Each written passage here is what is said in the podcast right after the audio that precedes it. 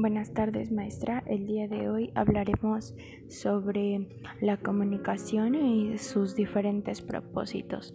Como ya sabemos, la comunicación ha venido transformándose a lo largo de los años y lo que conocíamos de la comunicación anteriormente no es nada comparado con lo que tenemos el día de hoy. Sabemos que la comunicación es la transmisión verbal o no verbal de información entre un individuo u otros, así como que surgió hace millones de años atrás cuando el ser humano utilizaba comunicación no verbal como gestos, movimientos e incluso pues dibujos pictográficos que al paso del tiempo hemos conocido.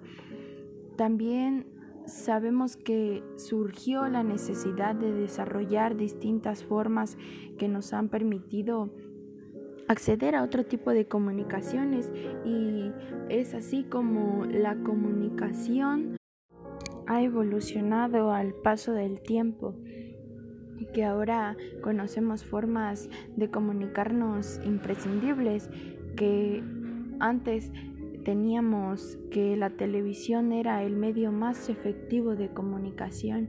Bueno, en ese entonces nuestros ah, familiares, nuestros papás, nuestros abuelos pensaban que era la forma de comunicación más grande que podíamos tener.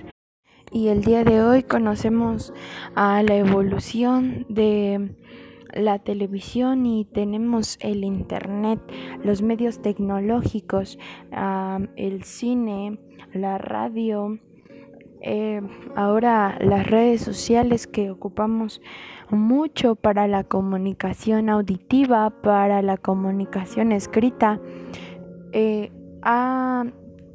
la comunicación ha tenido diferentes propósitos, pero hasta el día de hoy su propósito más grande es informar, es expresar ideas, es dar a entender algún tema o alguna confusión que tú tengas, algunas, algún consejo, es ayudar o apoyar a otro o u otros.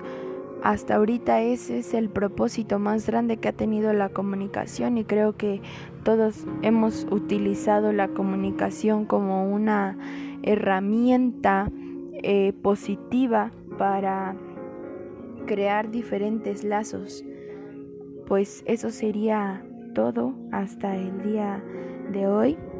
Muchas gracias por escucharme, por ponerme un poquito de atención. Hasta luego.